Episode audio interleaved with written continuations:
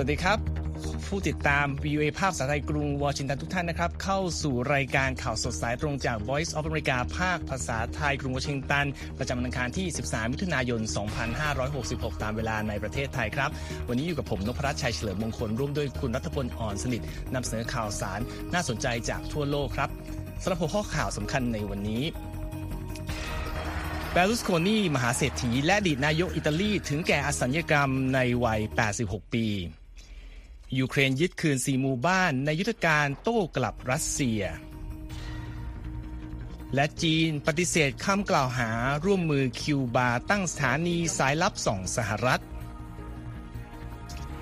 ซาอุดิอาระเบียเมินชาติตะวันตก หันจับมือจีนกระตุ้นเศรษฐกิจและภาคพลังงาน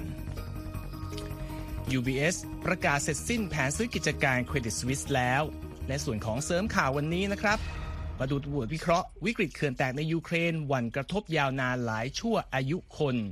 และส่งท้ายวันนี้ครับ แนวคิดรักโลกแม้สิ้นใจฝังในโลงศพใหญ่เห็ดเป็นอย่างไร ติดตามทั้งหมดนี้และอีกหลายประเด็นในข่าวสดสายตรงจาก VOA กรุงวอชิงตันครับ ครับคุณรัฐพลครับวันนี้เป็นวันแรกที่เราออกอากาศสดจากห้องส่งใหม่ของเรานะครับ มีความสดใสมีเอ่อรูปลักษณ์ที่ผิดไปนะครับครับเป็นวันปฐมฤกษ์นะครับ เราสองคนก็เลยแต่งตัวออกมาเต็มยศนะไม่รู้ว่าจะ keep look แบบนี้ได้นานเท่าไหร่นะครับครับเอาละครับ เริ่มต้นด้วยข่าวแรกนะครับกันเลยนะครับที่อิตาลีครับซิลวิโอ แบร์ลุสโคนีนะครับมหาเศรษฐีและอดีตนายกรัฐมนตรีของอิตาลี ซึ่งดำรงตำแหน่งยาวที่สุดนะครับ ถึงแก่อสัญกรรมในวัย 86 ปีครับเบรุสคอนีถือว่าเป็นประธานาเคยถือว่าประธานาธิบดี รัสเซียวลาดิมีร์ปูตินนั้นเป็นมิตรสหาย เขาถึงแก่อาชญากรรมที่โรงพยาบาล ซาน ราฟาเอล ในนครมิลานนะครับ โดยมีบุตรและญาติอยู่เคียงข้างกายจนวาระสุดท้าย เขาจะป่วยด้วยโรคมะเร็งเม็ดเลือดขาวเป็นเวลานานหลายปี และมีอาการปอดติดเชื้อก่อนสิ้นชีวิต แบลุสโคนีใช้ชีวิตอย่างโชคโชน ตลอดหลายสิบปีที่ผ่านมานะครับเขาเคยตกเป็นข่าวอื้อเฉาหลายครั้ง ในเรื่องการจัดปาร์ตี้เพศที่เรียกว่าบังก้าบังก้า โดยมีเด็กสาวอายุต่ำกว่า 18 ปีเข้าร่วมงานพรรคฟอร์ซาอิตาเลียของเบลุสโคนีคือพรรคร่วมรัฐบาลในปัจจุบัน แม้ตัวเขานั้นไม่ได้มีบทบาทใดๆในรัฐบาล แต่การถึงอสัญญกรรมครั้งนี้ก็อาจจะส่งผลกระทบ ถึงเสถียรภาพทางการเมืองของอิตาลีในช่วงไม่กี่เดือนข้างหน้าเช่นกันนะครับครับแรงสั่นสะเทือนยังส่งผลถึงอาณาจักรธุรกิจของเขา เนื่องจากที่ผ่านมาเบลุสโคนีไม่เคยเปิดเผยว่าจะให้ใครสารต่อธุรกิจนะครับ โดยธุรกิจของเขาก็คือเครือบริษัท MFE ที่เขาเป็นเจ้าของ แม้ว่าจะมีการคาดหมายนะครับว่า บุตรสาวคนโตแมรีนาจะมีบทบาทขึ้นนำในบริษัทนี้ก็ตามครับซิวิโอเบลุสคานีสร้างอาณาจักรธุรกิจด้านสื่อนะฮะมาหลายทศวรรษตั้งแต่ปี 1980 ก่อนที่จะกระโจนเข้าสู่วงการการเมือง ในปี 1994 แล้วดำรงตำแหน่งนายกรัฐมนตรีหลายปีนะครับครับทั้งช่วงปี 1994 ถึง 1995 ต่อมาปี 2001 ถึง 2006 และปี 2008 ถึง 2011 นะครับ ท่ามกลางข่าวอื้อฉาวมากมาย ครั้งสุดท้ายที่มหาเศรษฐีผู้นี้ลงจากตำแหน่งนายกรัฐมนตรีคือเมื่อปี 2011 อดีตนายกรัฐมนตรีผู้นี้ ตอนนั้นประสบปัญหาการเงินนะครับคือประประเทศอิตาลีเนี่ยประสบปัญหาการเงินอย่างรุนแรง ขณะที่ตัวเขานั้นถูกฟ้องร้องดำเนินคดี ในเรื่องการจัดงานมั่วสุมทางเพศกับผู้ที่อายุไม่ถึงเกณฑ์นะครับทั้งยังเจอคดีช่อโกงภาษี จนถูกตัดสินห้ามยุ่งเกี่ยวทางการเมืองเป็นเวลา 5 ปี ในปี 2019 เบลุสโคนีกลับมาดำรงตำแหน่งในสภายุโรป และได้รับเลือกเป็นวุฒิสมาชิกของอิตาลีเมื่อปีที่แล้วนะครับ ก่อนที่จะสร้างเสียงวิจารณ์อีกครั้งหนึ่งคุณนพรัตน์ครับเพราะว่าเขาออกมาให้ความเห็นต่อกรณี การบุกยูเครนของรัสเซีย โดยบอกว่ารัฐบาลกรุงมอสโกเพียงแต่ต้องการนำบุคคลที่ดีไปปกครองยูเครนนะฮะครับอันนั้นก็เป็นประเด็นที่เอ่อมีเสียงวิพากษ์วิจารณ์ออกมานะครับครับเกี่ยวกับอดีตนายกของอิตาลี ในส่วนของสถานการณ์ทั่วไปใน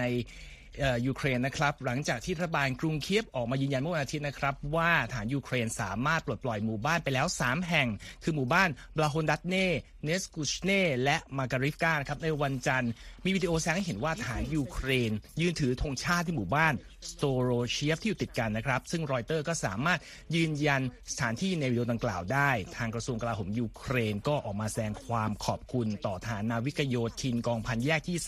35 ที่สามารถยึดหมู่บ้านแห่งที่ 4 กลับคืนมาในช่วงเวลาไม่กี่วันหลังจากเริ่มยุทธการโจมตีโต้กลับครับคุณรัตพลอะไรก็ตามนะครับ ทางยูเครนก็ถือว่ายังห่างไกลกับการเอาชนะในสมรภูมิใหญ่อยู่ ภายใต้การรักษากำลังตั้งรับอย่างแน่นหนาของฝ่ายรัสเซียที่มีทั้งกำลังพลและสรรพาวุธที่เหนือกว่านะครับ ทางผู้บัญชาการกองทัพยูเครนกล่าวว่าทหารยูเครนเนี่ยได้เข้าต่อสู้อย่างหนักมากกว่า 20 ครั้งในช่วง 24 ชั่วโมงที่ผ่านมา โดยเฉพาะทางฝั่งตะวันออกใกล้เมืองบัคมุตลงไปถึงเมืองมายินกาทางใต้และเมืองบิโลโฮลิฟกาทางเหนือครับถึงกระนั้นนะครับทางรัสเซียก็ยังไม่ได้ออกประกาศอย่างเป็นทางการว่าได้สูญเสียหมู่บ้านที่ว่าไปหมดแล้วจริงหรือไม่ และเมื่อสัปดาห์ที่แล้ว รัสเซียเพิ่งจะอ้างว่า สามารถโจมตีสังหารทหารยูเครนล้มตายเป็นจำนวนมากครับ ขณะเดียวกันนะครับ ทางแอนโทนีบลิงเคนรัฐมนตรีว่าการกระทรวงต่างประเทศสหรัฐกล่าวในวันจันทร์นะครับว่าเวลานี้ยังเร็วเกินไปที่จะคาดการณ์ว่าการโจมตีกลับของยูเครนจะไปต่อในทิศทางใด อย่างไรก็ตามนะครับ รัฐบาลกรุงวอชิงตันมั่นใจว่าในที่สุดกรุงเคียฟก็จะสามารถยึดอาณาเขตของตนที่รัสเซียควบคุมไว้กลับคืนมาได้ทั้งหมดนอกจากนั้นนะครับยังมีการระบุระหว่างการแถลงข่าวในกรุงวอชิงตันด้วยว่าสหรัฐมุ่งมั่นที่จะส่งความช่วยเหลือให้ยูเครน มากที่สุดเท่าที่จะมากได้ โดยเจ้าที่กระทรวงกลาโหมสหรัฐรายหนึ่งบอกกับ VOA ว่ารัฐบาลกรุงวอชิงตัน จะอนุมัติความช่วยเหลือทางทหารมูลค่า 325 ล้านดอลลาร์เพิ่มให้ยูเครนนะครับ โดยคิดว่าจะมีการประกาศอย่างเป็นทางการในวันอังคารนี้ครับคุณรัตพลครับโดยตั้งแต่เริ่มที่สงครามรัสเซียรุกรานยูเครนมา ทางสหรัฐได้มอบความช่วยเหลือต่างๆให้กับยูเครนเป็นมูลค่ากว่า 39,000 ล้านดอลลาร์แล้วครับ ทีนี้จากเรื่องนี้เรามาต้องพิจารณากรณี ภัยพิบัติครั้งใหญ่ในยูเครนการเรื่องของเขื่อนคาคอฟกาครับแตกเมื่อสัปดาห์ที่แล้วนะครับ ก็มีเสียงเตือนเกี่ยวกับผลกระทบต่างๆ มามากมายที่มีผลตั้งแต่เอ่อด้านสิ่งแวดล้อมไปถึงความเป็นอยู่ของคนและสัตว์ หรือแม้กระทั่งความสามารถในการรบของยูเครนด้วย คุณรัตพลมีรายละเอียดของ AP มานำเสนอใช่ไหมครับ ครับผมเขื่อนคาคอฟกานะครับแตกเมื่อวันอังคารสัปดาห์ที่แล้วนะครับครับและเป็น เหตุการณ์ฉุกเฉินในยูเครน แล้วก็สร้างผลกระทบรุนแรงต่อชีวิตแล้วก็ความเป็นอยู่ของทั้งมนุษย์และสัตว์ รวมทั้งพื้นที่เกษตรกรรมมากมายนะครับ บริเวณลุ่มแม่น้ำเดนิเปอร์ นับหลายหมื่นไร่ ตลอดจนความเสียหายต่อคลังเก็บอาวุธของยูเครน ที่ตอนนี้กำลังต่อสู้อยู่กับรัสเซียนะครับครับ หากพิจารณาถึงผลระยะยาว ระบบนิเวศเปลี่ยนไปอย่างฉับพลัน ยังมาพร้อมกับ สารพิษที่ตกค้างในโคลนตะกอนซึ่งไหลออกมาจนทำให้ผู้เชี่ยวชาญบางราย นึกหวนถึงหายนะโรงไฟฟ้าเชอร์โนบิลเมื่อ 37 ปีก่อนนะครับครับสำนักข่าว AP นั้นส่งผู้สื่อข่าวลงพื้นที่เคอร์ซอน ซึ่งเป็นบริเวณที่ได้รับผลกระทบในยูเครนนะครับ บทความนี้เล่าถึงสภาพบ้านเรือนของประชาชนที่ถูกน้ำท่วม ทุ่งธัญพืชและฟาร์มผักผลไม้ ซึ่งต้องอาศัยการชลประทานของเขื่อนแห่งนี้ที่จุน้ำได้ 18 ลูกบาทกิโลเมตร แต่กลับค่อยๆ เหือดแห้งไปณขณะนี้ ส่วนปลานับพันนับหมื่นตัวก็นอนพังงาบพังงาบอยู่ในโคลนนะครับครับ กระทรวงเกษตรของยูเครนประเมินขนาดพื้นที่การเกษตรที่ถูกน้ำท่วมว่าน่าจะกินบริเวณ 62,500 ไร่ เฉพาะในเคอร์ซอนนะครับ ซึ่งอยู่ภายใต้การควบคุมของยูเครน แต่ถ้านับรวมส่วนที่เป็นของรัสเซียควบคุมอยู่ในเวลานี้ พื้นที่เพาะปลูกจำนวนมากกว่านั้นหลายเท่าจมอยู่ในน้ำนะครับครับเขื่อนคาคอฟกาที่แตกในวันอังคารเป็นหนึ่งใน 6 ของเขื่อนบริเวณแม่น้ำเดนิเปอร์ ระบบชลประทานดังกล่าวนั้น ถูกสร้างขึ้นเมื่อ 70 ปีก่อน ภายใต้สหภาพโซเวียต เขื่อนทั้ง 6 แห่งนั้นถูกออกแบบ ให้ทำงานร่วมกันนะครับ โดยคาคอฟกาคือแห่งสุดท้ายที่สุดถูกสร้างขึ้นในตอนนั้นครับเมื่อรัสเซียบุกยูเครนเมื่อปีที่แล้ว แม่น้ำแห่งนี้ก็กลายเป็นพื้นที่แนวรบด่านหน้า ในเวลาต่อมารัสเซียเข้าควบคุมด้านใต้ของแม่น้ำและยึดเขื่อนนี้ไว้ได้ ระบบชลประทาน จึงงดการสารต่อการทำงานทั้ง 6 แห่ง ทางด้านชาวบ้านนะครับครับอีฮอร์เมดูนอฟที่อาศัยอยู่บริเวณดังกล่าว บอกว่าการทำอาชีพหาปลา แล้วก็การนำเที่ยวของตน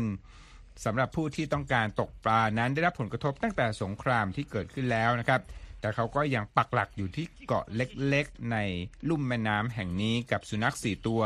เพราะดูเหมือนว่าจะเป็นทางเลือกที่ดีกว่านะครับครับ ตอนนี้นะกระแสน้ำไหลบ่าสร้างความเสียหายแก่ คลังอาวุธของยูเครนนะครับรบโดยเอพีรายงานว่าคลังเก็บอาวุธและกระสุนพร้อมด้วยน้ำมันเครื่องจักร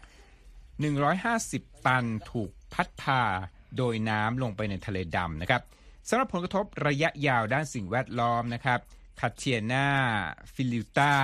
ผู้เชี่ยวชาญแห่งองค์กรอนุรักษ์ยูเครน Nature Conservation Group กล่าวว่าผ ลกระทบที่ร้ายแรงที่สุดอาจจะไม่ได้เกิดขึ้นกับเราโดยตรง แต่น่าจะเกิดขึ้นกับคนรุ่นต่อๆไป ด้านหนึ่งนะฮะสภาพแวดล้อมที่ได้รับผลกระทบอย่างฉับพลันทำให้ผู้คนนั้น ต่างคิดว่าอนาคตพื้นที่ดังกล่าวนั้น ยังจะเหมาะกับการเพาะปลูกหรือไม่ อีกด้านหนึ่งก็ยังมีความวิตกกังวลเกี่ยวกับสารเคมีด้วยเช่นกัน ที่เป็นเช่นนั้นก็เพราะว่าเขื่อนคาคอฟกาเป็นด่านสุดท้ายที่กักน้ำ ก่อนที่จะไหลลงมานะครับ โดยระยะทางหลายร้อยกิโลเมตร นั้นต้องผ่านเขตเกษตรกรรม และอุตสาหกรรมขนาดใหญ่ เป็นเวลานับ 10 10 ปี ที่มีสารเคมีและยาฆ่ามาแมลงสะสมอยู่บนก้นเขื่อนครับ довгострокові наслідки, їх вирішення цих наслідків і результати, що буде, це вже будуть наші ครับฟิลตาบอกว่าสิ่งที่เกิดขึ้นต่อจากนี้จะมีผลต่อลูกหลานของเรา เช่นเดียวกับผลที่เราเผชิญกับเหตุการณ์หายนะเชโนบิลเธอบอกได้ว่าพืชและต้นไม้น่าจะใช้เวลาปรับตัวนานประมาณ 10 ปีกับสภาพแวดล้อมใหม่นะครับ ขณะนี้ทางการยูเครนกำลังทดสอบระดับสารพิษในเศรษฐกร ซึ่งมีความเสี่ยงที่จะกลายเป็นฝุ่น เมื่อฤดูร้อนมาถึงและอาจจะเป็นฝุ่นพิษได้ ตามคำบอกเล่าของนักวิทยาศาสตร์ยูจีนซิมอนอฟแห่งองค์กร Ukraine War Environmental Consequences Working Group นะครับครับคำถามที่สำคัญสุดท้ายนะครับ บอกว่าเมื่อสงครามดำเนินต่อไป จะสามารถดำเนินการซ่อมแซมเขื่อนในระยะเวลานี้ได้หรือไม่ ซึ่งก็คงยังเป็นคำถาม ที่ไม่มีคำตอบนะ และเต็มไปด้วยความกังวล โดยรัฐมนตรีช่วยว่าการกระทรวงการต่างประเทศของยูเครนแอนดริชเมลนิกกล่าวว่าการทลายลงของเขื่อน คือภัยพิบัติร้ายแรงทางสิ่งแวดล้อมในยุโรปที่รุนแรงที่สุดตั้งแต่หายนะเชอร์โนบิลครับครับ ก็ต้องติดตามกันต่อไปนะครับ ว่าภัยพิบัติครั้งนี้จะส่งผลกระทบร้ายแรงอย่างที่หลายคนเกรงหรือเปล่า มาดูอีกข่าวหนึ่งเป็นเรื่องของความสัมพันธ์จีนกับสหรัฐกันครับ ที่เราเคยรายงานมาก่อนหน้านี้ และในวันจันทร์จีนออกมาปฏิเสธคำกล่าวหาของสหรัฐที่ว่าตนจะตั้งสถานีสายลับในคิวบานะครับ โดยหวังเหวินปินโฆษกกระทรวงการต่างประเทศจีนกล่าวระหว่างการแถลงข่าวรายวันว่าคำกล่าวหาที่ว่านั้นเป็นความเท็จครับ และบอกด้วยว่าสหรัฐนั้นให้ข้อมูลที่ไม่สอดคล้อง แล้วก็ขัดแย้งกันเองด้วยนะครับคุณรัตพลคำแถลงของโฆษกกระทรวงการต่างประเทศนี้ออกมาหลังจากที่เจ้าหน้าที่รัฐบาลสหรัฐหนึ่งราย บอกว่าจีนเนี่ยดำเนินปฏิบัติการสายลับในอาณาเขตของคิวบา ซึ่งห่างจากรัฐฟลอริดาของสหรัฐประมาณ 200 กิโลเมตร มาเป็นระยะเวลาหนึ่งแล้ว และเมื่อวันเสาร์ที่ผ่านมานะครับคาร์ลอสเฟอร์นันเดซเดอคอซิโอรัฐมนตรีช่วยว่าการกระทรวงต่างประเทศคิวบา ก็ทวิตข้อความออกมาที่ระบุว่าคำกล่าวหาเรื่องนี้ เป็นการคาดเดาที่ใส่ร้ายป้ายสีด้วยนะครับ อันนี้ก็เป็น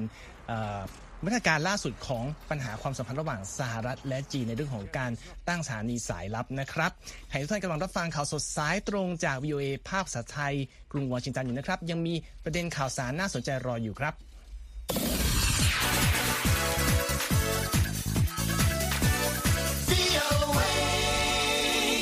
ครับมาดูประเด็นที่สหรัฐ ตัดสินใจกลับเข้าเป็นสมาชิกของยูเนสโกอีกครั้งหนึ่งนะครับ คุณรัตพล องค์การนี้ชื่อเต็มคือองค์การการวิการศึกษาวิทยาศาสตร์ และวัฒนธรรมแห่งสหประชาชาตินะครับ ซึ่งเมื่อเกือบ 5 ปีก่อน อดีตประธานาธิบดีโดนัลด์ทรัมป์ประกาศถอนสหรัฐออก จากกลุ่มนี้ไป โดยยูเนสโกออกแถลงการณ์ระบุว่าการกลับเข้ามาของสหรัฐนี้ต้องมาพร้อมกับแผนการเงินที่ชัดเจน และต้องได้รับความเห็นชอบจากประเทศสมาชิกอื่น ๆ ก่อนนะครับ เมื่อปี 2018 อดีตประธานาธิบดีทรัมป์ประกาศถอนสหรัฐออกจากกลุ่มด้วยการให้เหตุผลว่ายูเนสโกมีทัศนคติ ต่อต้านยิวนะครับสำหรับการกลับเข้ามาเป็นสมาชิกรอบนี้ประธานาธิบดีโจไบเดนก็ได้ของงบประมาณ 150 ล้านดอลลาร์สำหรับงบประมาณปีหน้า เพื่อชดใช้คืนให้แก่ยูเนสโกนะครับ เจ้าหน้าที่สหรัฐกล่าวในวันจันทร์นะครับว่าการที่สหรัฐไม่ได้ร่วมกับยูเนสโกในช่วงเกือบ 5 ปีที่ผ่านมา กลายเป็นการสร้างความได้เปรียบให้กับจีนบนเวทีโลกครับคุณรัตพล ซึ่งรวมถึงการกำหนดมาตรฐานสำหรับเทคโนโลยีปัญญาประดิษฐ์ในอนาคตด้วยนะครับ ครับมาฟังข่าวนะครับ ที่เกี่ยวข้องกับไทยกันต่อคุณนะครับสื่อต่างชาตินะครับ ยังคงเฝ้าติดตามความเป็นไปของการเมืองไทยนะครับ โดยเฉพาะกรณีที่คณะกรรมการการเลือกตั้งหรือกกตนั้น เตรียมที่จะสอบสวนสืบสวนกรณี คุณพิธาลิ้มเจริญรัตหัวหน้าพักก้าวไกลและแคนดิเดตนายกรัฐมนตรี ในกรณีที่ถูกกล่าวหาว่าอาจจะกระทำผิดทางกฎหมาย เพราะว่าถือหุ้นสื่อในบริษัทไอทีวีนะครับครับ แม้ว่าพักก้าวไกลจะเป็นพักที่ชนะได้เสียงเลือกตั้งมากที่สุดในปีนี้นะครับ และพิธาก็กลายมาเป็นตัวเต็งนายกรัฐมนตรีคนใหม่ หนทางสู่การจัดตั้งรัฐบาลของพรรคก้าวไกลนั้นก็ยังเต็มไปด้วยอุปสรรคตามรายงานของสื่อต่างชาตินะครับรบและแม้จะรอดพ้นจากคำร้องส่วนใหญ่มาได้รอยเตอร์สบุนะครับว่าประเด็นที่กกตกำลังเตรียมเรื่องสอบสวนเพื่อพิสูจน์ว่า พิธาทราบดีอยู่แล้วหรือไม่นะฮะว่าตนขาดคุณสมบัติที่จะสมัครลงเลือกตั้ง เนื่องจากถือหุ้นบริษัทสื่อ แต่ก็ยังเดินหน้าสมัครจนเสร็จสิ้น ถามว่ากรณีนี้จริงหรือไม่และนั่นก็คือสิ่งที่อาจจะทำให้เส้นทางการเมืองของดาวรุ่งรายนี้ ดับลงได้ตามรายงานของสำนักข่าวรอยเตอร์นะครับแม้ว่าพิธาจะไม่กังวลเกี่ยวกับประเด็นนี้ โดยอ้างว่าหุ้นที่ตน ถือนั้นได้โอนไปให้น้องแล้ว เป็นบริษัทสื่อ แล้วก็บอกว่าเป็นบริษัทสื่อที่ไม่ดำเนินกิจการธุรกิจมาเป็นเวลานาน หากการสืบสวนของกกตนำไปสู่คำตัดสินว่าหัวหน้าพักก้าวไกลมีความผิดจริง ดังว่าก็จะถูกตัดสิทธิ์นะครับ แล้วก็ถูกจำคุกสูงสุดเป็นเวลา 10 ปี และอาจถูกเพิกถอนสิทธิ์ทางการเมือง 20 ปีด้วยนะครับครับ สำนักข่าวอัลจาซีราบ้างนะครับ มาฟังรายงาน เขาบอกว่าแคนดิเดตนายกรัฐมนตรีจากพรรคก้าวไกลยอมรับว่าตนนั้น รับมอบหุ้นบริษัทไอทีวีจากคุณพ่อขณะที่บริษัทแห่งนี้ไม่ได้มีการออกอากาศใด ๆ มาตั้งแต่ปีพศ 2550 พร้อมปฏิเสธว่าตนนั้นไม่ได้กระทำความผิดใด ๆ และพักก้าวไกลเองก็ไม่ได้กังวลเกี่ยวกับเรื่องนี้ และเมื่อไรเตอร์สอบถามประธานกกตอิทธิพรบุญประคองเกี่ยวกับเรื่องประนี้นะครับ ก็ได้การตอบกลับมาที่เขาได้ใจความว่าในเวลานี้นั้น มีข้อมูลเพียงพอที่จะตั้งข้อสงสัยว่า ผู้สมัครรับเลือกตั้งรายนี้ขาดคุณสมบัติ หรือถูกห้ามไม่ให้ลง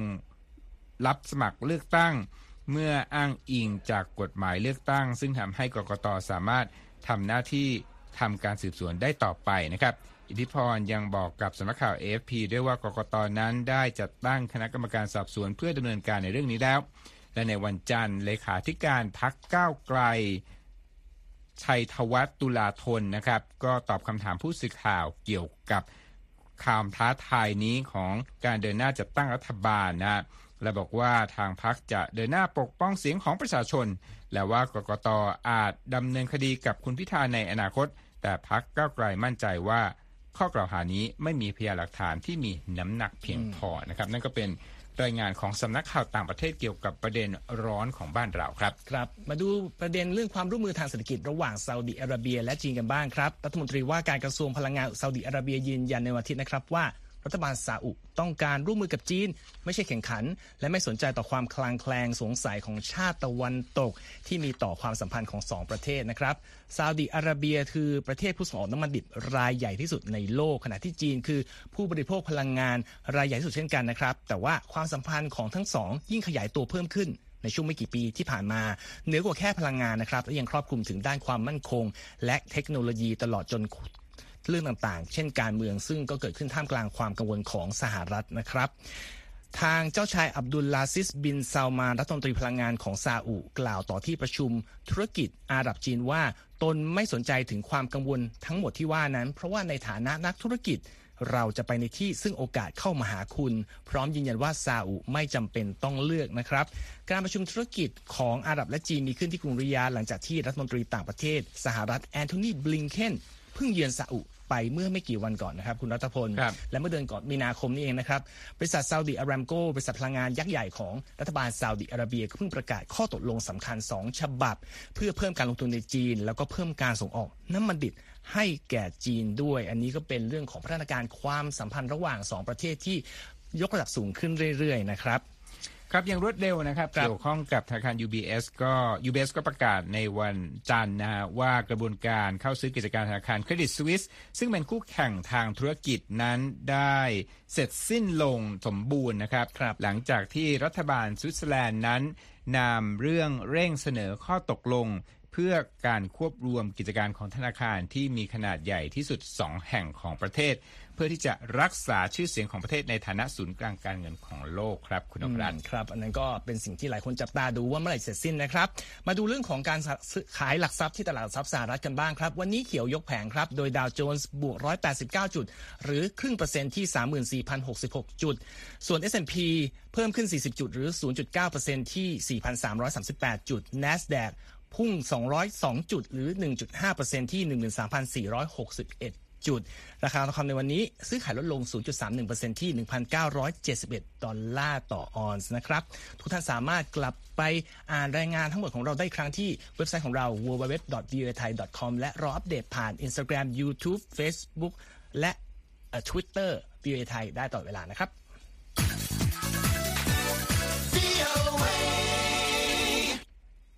ครับเชิญชวนใครฟังรายการของเราทางวิทยุนะครับ มาฟังได้ทางแพลตฟอร์มต่างๆ เพราะว่ามีภาพประกอบข่าวที่น่าสนใจด้วยนะครับไปกันต่อที่จีนครับ คุณนภรัตการแต่งงานของชาวจีนเมื่อปี 2022 หรือปีที่แล้วนั้น ต่ำสุดเป็นสถิติใหม่นับตั้งแต่มีการเริ่มเก็บตัวเลขนะครับเขาบอกว่าสาเหตุหนึ่งเนี่ยเป็นเพราะว่าช่วงโควิดที่ผ่านมานะฮะมีมาตรการ ทำให้คนนั้นไม่ได้ออกมาจากบ้าน ก็เลยหนุ่มสาวชาวจีนก็เลยไม่ได้มีการแต่งงานกันนะครับ ข้อมูลในเว็บไซต์ของกระทรวงกิจการพลเรือนของจีน เชื่อเห็นว่าเมื่อปีที่แล้วนั้นมีบ่าวสาวของจีนจูนมือจดทะเบียนสมรสกัน6ล้าน8แสน3หมื่นคู่ ลดลงจากปีก่อนหน้าถึง 8 แสนคู่นะครับรบตัวเลขการแต่งงานที่ลดลงนั้นเป็นส่วนหนึ่งจากผลมาตรการล็อกดาวน์นะครับ ปัจจุบันนะครับรัฐบาลจีนนั้นก็เผชิญกับปัญหานะฮะอัตราการเกิดลดลงและจำนวนประชากรหดตัวลงนะครับ เมื่อปี 2022 นั้นถือว่าเป็นปีแรกในรอบ 60 ปีคุณนพรัตน์ที่ประชากรจีนลดลง และคาดว่าจะกลายเป็นแนวโน้มระยะยาวของการลดลงอย่างต่อเนื่องของประชากรจีนนะครับ และปีที่แล้วอัตราการเกิดของทารกก็อยู่ในระดับ 6.77 คนต่อประชากร 1,000 คนคซึ่งต่ำสุดในประวัติ ศาสตร์เช่นกันลดลงจากระดับ 7.52 คนต่อประชากร 1,000 คนในปี 2021 ครับ ครับ อันนั้นก็เป็นวัฒนาการเรื่องทางสังคมของจีนนะครับ มาดูภาพรวมของแนวคิดการรักโลกกันบ้างคุณรัตพล คนที่มีชีวิตอยู่อย่างเราก็พยายามรักษาโลกให้อยู่กับเราเป็นนานๆนะครับ แต่ว่าแนวคิดนี้เนี่ยเขาบอกว่าสามารถทำต่อไปได้แม้สิ้นลมหายใจไปแล้ว มีอะไรอย่างไรติดตามได้จากคุณคมสันสีนาวิบุญชัยครับ ครับ แนวคิดการใช้ชีวิตโดยคำนึงถึงผลกระทบต่อสิ่งแวดล้อมและทรัพยากรธรรมชาติ ไม่ได้เป็นเรื่องของช่วงเวลาที่ยังมีชีวิตอยู่เท่านั้น แต่ยังอาจดำเนินต่อไปได้ แม้หลังจากที่เราได้จากโลกใบนี้ไปแล้ว นักประดิษฐ์ชาวดัชผู้หนึ่งท้าทายขนบเดิมๆ โดยการสร้างโลงศพจากไมซิเลียม ที่เป็นโครงสร้างรากใยเห็ดผสมกับใยของข้าวสาลี โดยนำส่วนผสมทั้งหมดนี้ไปอัดไว้ในแม่พิมพ์ ที่จัดทำขึ้นมาเป็นพิเศษ และรอราวหนึ่งสัปดาห์ เพื่อได้ลงบรรจุศพ ลักษณะคล้ายลงหินสถาปัตยกรรมอียิปต์ที่ยังไม่ได้ลงสี ปกตินั้นลงไม้ทั่วไปทำจากต้นไม้ที่ใช้ระยะเวลาเติบโตนานหลายสิบปี และเมื่อฝังไปในดินแล้ว ต้องใช้เวลาอีกหลายปีในการย่อยสลายแต่ลงบรรจุศพที่ทำจากใยเห็ดเป็นวัสดุที่สามารถย่อยสลายได้ทางชีวภาพ โดยใช้เวลาเพียงเกือบเกือบหนึ่งเดือนครึ่ง ในศตวรรษที่ 21 ที่ความคิดด้านจิตวิญญาณได้เติบโตและก้าวล้ำไปกว่าแบบแผนจากสมัยก่อน แต่เรื่องของความตายและพิธีศพยังคงอยู่ภายใต้กรอบจารีตประเพณี ที่อาจจะไม่สอดคล้องกับวิสัยทัศน์ของผู้เสียชีวิต หรือผู้อันเป็นที่รักที่จากโลกนี้ไป ชอนแฮร์ริส นักลงทุนจากสหรัฐที่ลงทุนในบริษัทลูไบโอเทคผู้ผลิตโลงบรรจุศพแบบย่อยสลายด้วยชีวภาพ มองเห็นความเปลี่ยนแปลงที่เกิดขึ้น โดยเขาชี้ว่าเรามาจากวัฒนธรรมที่ต่างกัน และมีความต้องการที่จะฝังร่างลงบนโลกใบนี้ที่ไม่เหมือนกัน แต่ตัวของเขาเชื่อว่ามีคนจำนวนมาก น่าจะเป็นสัดส่วนที่เยอะมาก อยากที่จะฝังร่างในแบบที่ต่างออกไป ซึ่งวิธีคร่ำครึแบบเดิมๆได้ดำเนินมาแล้ว 50-100 ปีด้วยจิตสำนึกเรื่องสิ่งแวดล้อมและการใส่ใจเป็นพิเศษต่อธรรมชาติ ที่เป็นหัวใจหลักในสังคม บริษัทลูกไบโอเทคกล่าวว่า พวกเขามีคำตอบสำหรับผู้ที่ต้องการใช้ชีวิตอย่างสมบูรณ์ครบถ้วนในวงจรนี้ ทั้งอย่างอาจใกล้เคียงกับความเชื่อของหลายคนด้วยบ๊อบเฮนดริกส์วัย 29 ปี ผู้ริเริ่มลงศพจากใยเห็ดเล่านะครับว่าตนได้ทำการค้นคว้าอย่างละเอียด จนพบว่าเห็ดต่างๆ นั้น เป็นตัวทำรีไซเคิลรายใหญ่ที่สุดในโลก และเขาเลยคิดว่าทำไมเราถึงไม่เข้าไปอยู่ในวงจรนั้น ก่อนจะตัดสินใจปลูกลงศพที่มีโครงพื้นฐานมาจากเห็ด ซึ่งสามารถทำการตกแต่งด้วยพืชตระกูลมอส สีเขียวสำหรับพิธีฝังได้ด้วย และสำหรับผู้ที่เลือกจะทำพิธีเผาศพลูกไบโอเทคได้คิดค้นโกดจากใยเห็ดสำหรับเก็บเท่ากระดูกที่สามารถนำไปฝังดินได้ โดยโกดดังกล่าวจะมีต้นอ่อนแซมอยู่ ดังนั้นเมื่อโกดย่อยสลายไป เท่ากระดูกภายในจะช่วยหล่อเลี้ยง ให้ต้นอ่อนนั้นเติบใหญ่เป็นต้นไม้ต่อไปสำหรับสนุนราคาของลงศพจากใยเห็ด ตัวเลขอยู่ที่ประมาณ 1,070 ดอลลาร์ หรือว่าราว 37,000 บาท ขณะที่โกดจากใยเห็ดนะครับมีราคาอยู่ที่ 212 ดอลลาร์ หรือว่าประมาณ 7,320 บาท และเพื่อตรงตามจุดมุ่งหมายของการเป็นมิตรต่อธรรมชาติบริษัท Loop Biotech ได้ร่วมมือกับสถานฝังศพแบบธรรมชาติ Natuurbegraven เนเธอร์แลนด์ซึ่งมีสวนที่ได้รับความคุ้มครองทั้งหมด 6 แห่ง เพื่อใช้ในการฝังศพ ปัจจุบันบริษัท Loop Biotech มีความสามารถในการปลูกโลงศพหรือว่าโกศจำนวน 500 ชิ้นต่อเดือน และกำลังจะส่งไปทั่วทั้งยุโรป โดยเฮนดริกส์กล่าวว่าสินค้านี้ได้รับความนิยมพอสมควรในภูมิภาคยุโรปเหนือ เขายังอธิบายว่าประเทศในภูมิภาคยุโรปเหนือ มีความตระหนักมากกว่าในเรื่องสิ่งแวดล้อม และยังเป็นประเทศที่มีฤดูใบไม้ร่วง ดังนั้นพวกเขาจึงรู้และเข้าใจเรื่องเหตุ วิธีการทำงานของพวกมัน และรู้ได้ว่ามันเป็นส่วนหนึ่ง ของระบบนิเวศอย่างไร ผมคมสันสีธนะวิบุญชัย VOA รายงานขอบคุณครับ คุณคมสันและทั้งหมดนี้คือข่าวสดสายตรงจากวิวเอไทยกรุงวอชิงตันครับ ผมนพรัชชัยเฉลิมมงคล และผมรัตพลอ่อนสนิท ลาไปก่อนนะครับ สวัสดีครับ สวัสดีครับ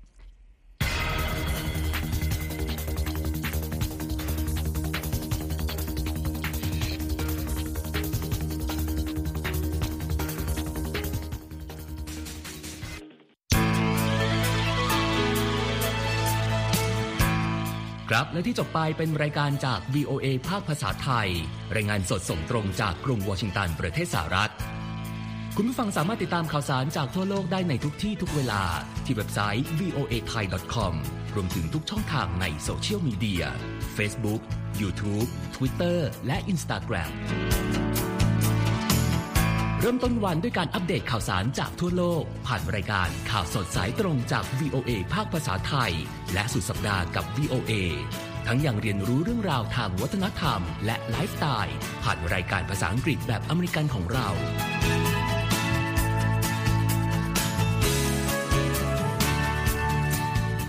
ติดตามความเคลื่อนไหวในประเทศสหรัฐ การเมืองอเมริกัน พร้อมเข้าใจที่มาที่ไปของเหตุการณ์สำคัญ รวมถึงข่าวต่างประเทศ จากแหล่งข่าวที่เชื่อถือได้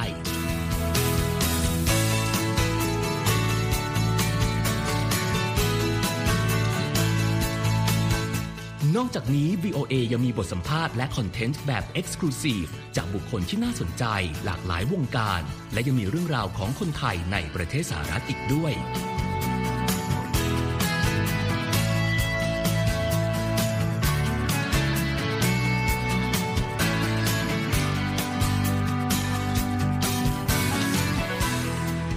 คุณนะครับที่ให้ VOA ไทยเป็นส่วนหนึ่งในการติดตามข่าวสารสาระและเกร็ดความรู้ของคุณ จากรายการต่างๆ ที่เรามุ่งมั่นนำเสนอ เพื่อความเที่ยงตรง ทันเหตุการณ์ และมีประโยชน์ในทุกๆวัน